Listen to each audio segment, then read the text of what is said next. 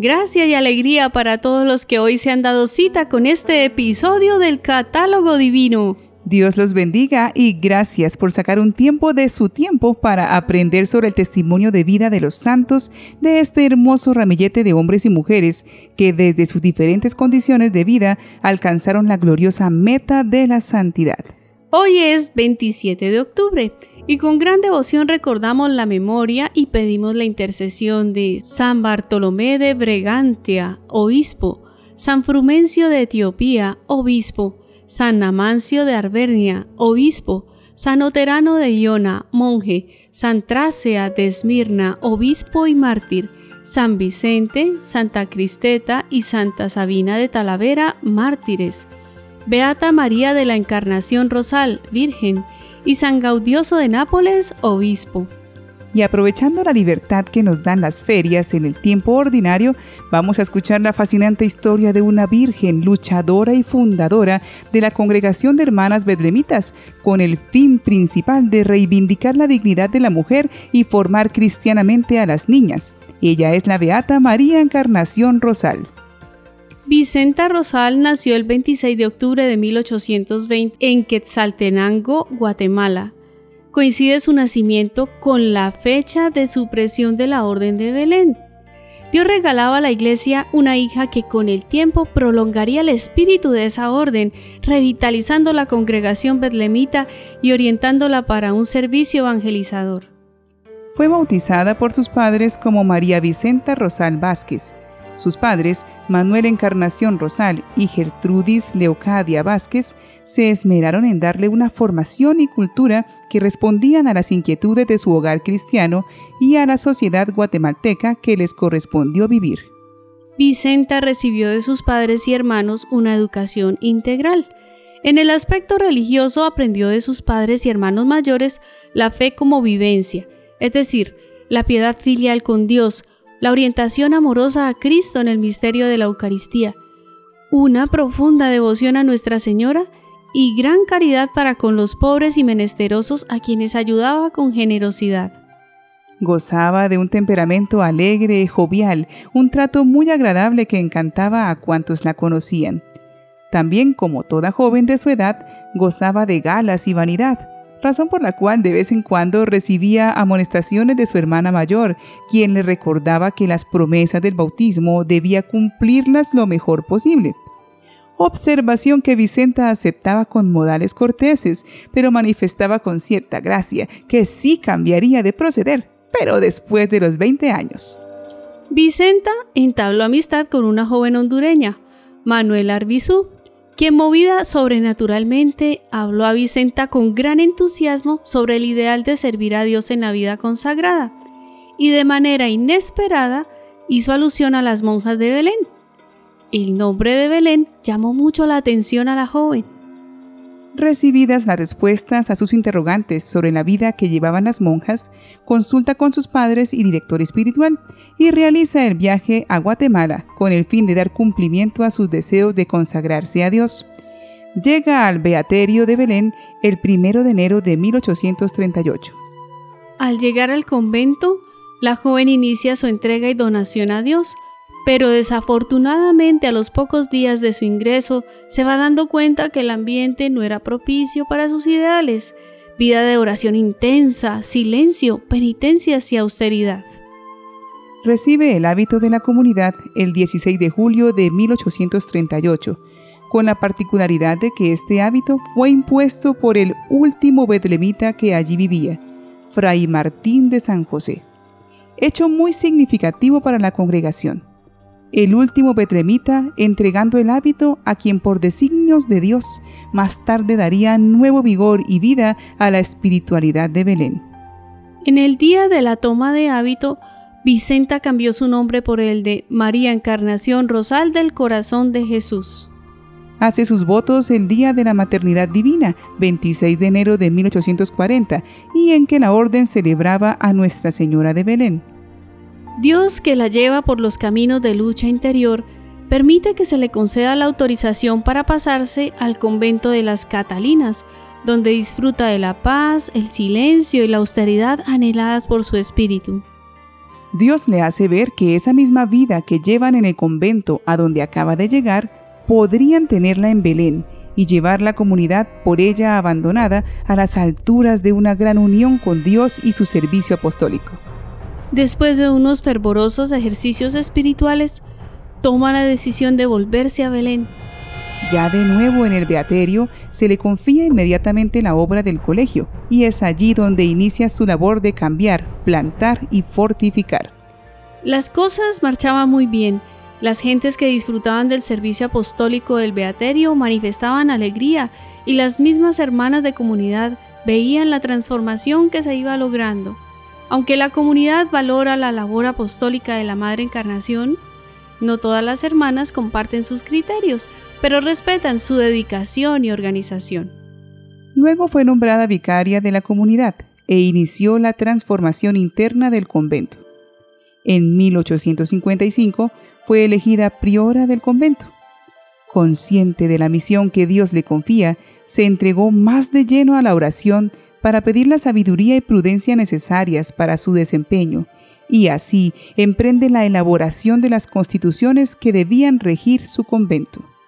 En medio de las dificultades se dedica más a la oración y el Señor, pródigo en bondad, responde generosamente a la fidelidad de su sierva, manifestándosele de manera confidencial. Un día, en la vigilia del jueves santo de 1857, próxima ya la hora del amanecer, fue al coro de la iglesia y comenzó a meditar sobre la traición de Judas y el dolor que Cristo experimentó en la agonía de Getsemaní. Estando en oración la madre escuchó una voz interior que le decía, No celebran los dolores de mi corazón. Estas palabras fueron para la madre una llamada particular a honrar y desagraviar el corazón de Cristo por la maldad, ingratitud y pecados de los hombres. Después funda un colegio en Quetzaltenango, donde pudo empezar su obra, viviendo las constituciones que había escrito, pero debido a la persecución religiosa que se levantó en Guatemala bajo el gobierno del general liberal radical Justo Rufino Barrios, tuvieron que buscar la forma de sobrevivir. Esta persecución fue tan cruda que los obispos y sacerdotes fueron expulsados del país. Se prohibió su permanencia en el territorio, a menos que dejaran de usar sus trajes clericales y vivieran como laicos. Este gobierno ejecutó la campaña anticlericalista más dura de América llegando a la búsqueda total de la extinción de las comunidades religiosas mediante la publicación de decretos que puntualmente prohibían su existencia y confiscaban sus bienes. Tras suprimir a las órdenes religiosas masculinas y querer decapitar la vida institucional de la Iglesia, se llevó a cabo el programa de supresión de las congregaciones religiosas femeninas y por lo tanto la eliminación de todas las obras educativas y caritativas de la Iglesia, para ello, se ordenó la aniquilación de las monjas. El 9 de febrero de 1874 son encarceladas todas las religiosas en un solo convento. Entre 120 y 150 religiosas son hacinadas en el convento de las Dominicas de Santa Catalina, acusadas del delito de cometer un suicidio moral, y se prohíbe para siempre la existencia de vida consagrada en Guatemala.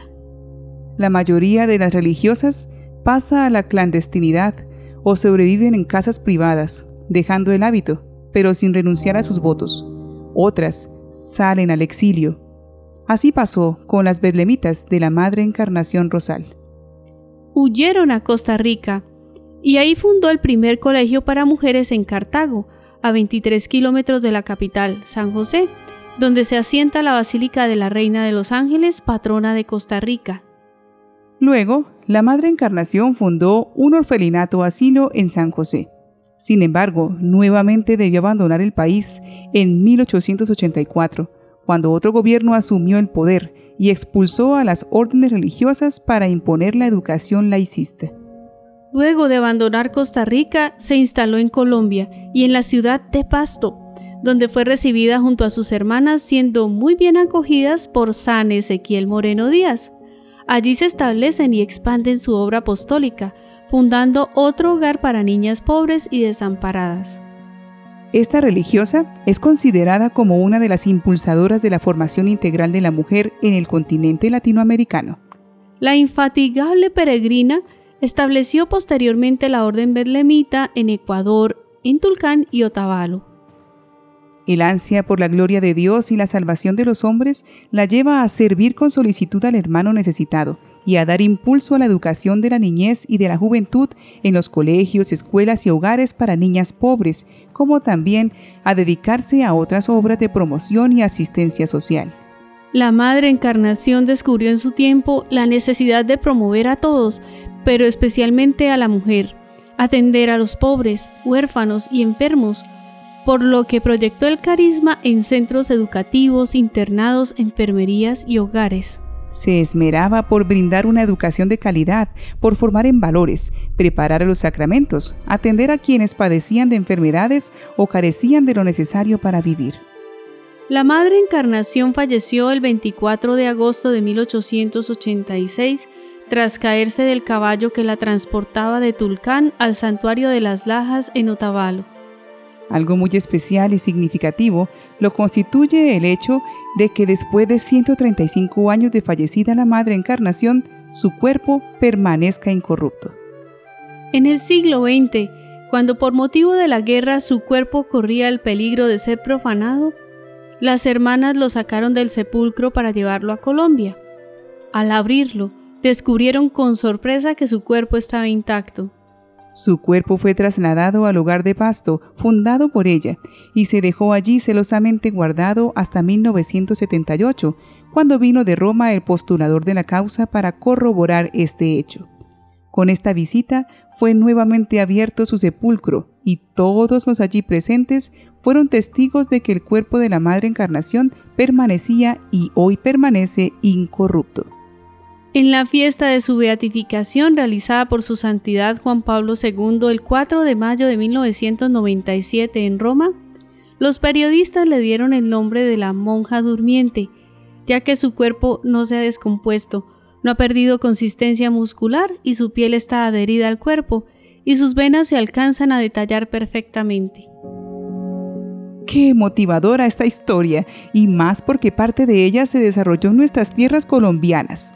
Es momento de apoyar la vida consagrada, de incentivar a las vocaciones para que estas obras que han sido engendradas con tanto sacrificio sigan haciendo el bien en nuestra nación y en el mundo entero. Pidamos al Señor que por intercesión de la Beata Madre Encarnación se fortalezcan las buenas obras en nuestra vida. Adorable Trinidad, un solo Dios, te confieso, creo y adoro por el amor que tuviste a tu amada hija María Encarnación Rosal, y por el amor que ella te profesó, por las gracias que le has concedido y por la fidelidad con que correspondió a tus dones, te ruego me otorgues la gracia de no desfallecer en mi camino, fortaleciendo mi fe por tu amor. Amén. Sigamos con entusiasmo en esa búsqueda de la santidad y a ejemplo de esta valerosa mujer que tuvo no uno, sino varios obstáculos en su camino, y nada la detuvo en su misión de consolar el corazón de Jesús, atendiendo al necesitado, levantémonos del desánimo y a pesar de las caídas, avancemos hacia la voluntad divina. Un paso a la vez, entregando cada aliento, esperando que sea Dios el que dé el fruto, como pasó con la Madre Encarnación. Su Instituto de Hermanas Betlemitas Hijas del Sagrado Corazón de Jesús se dedican a la educación, a la evangelización y a la ayuda social. Actualmente son unas 663 religiosas, distribuidas en 90 comunidades, presentes en Chile, Colombia, Costa Rica, Ecuador, El Salvador, España, Estados Unidos, Guatemala, India, Italia, México, Nicaragua, Panamá y Venezuela. Que el Señor bendiga esta obra y a todas las congregaciones religiosas del mundo que se empeñan día y noche en sembrar el bien en medio del caos del mundo. Y que también el Señor nos conceda a todos la perseverancia para que a pesar de nuestras caídas, nada nos haga desistir de nuestra meta, que es la vida eterna. Beata Madre María Encarnación Rosal, ruega, por, nosotros.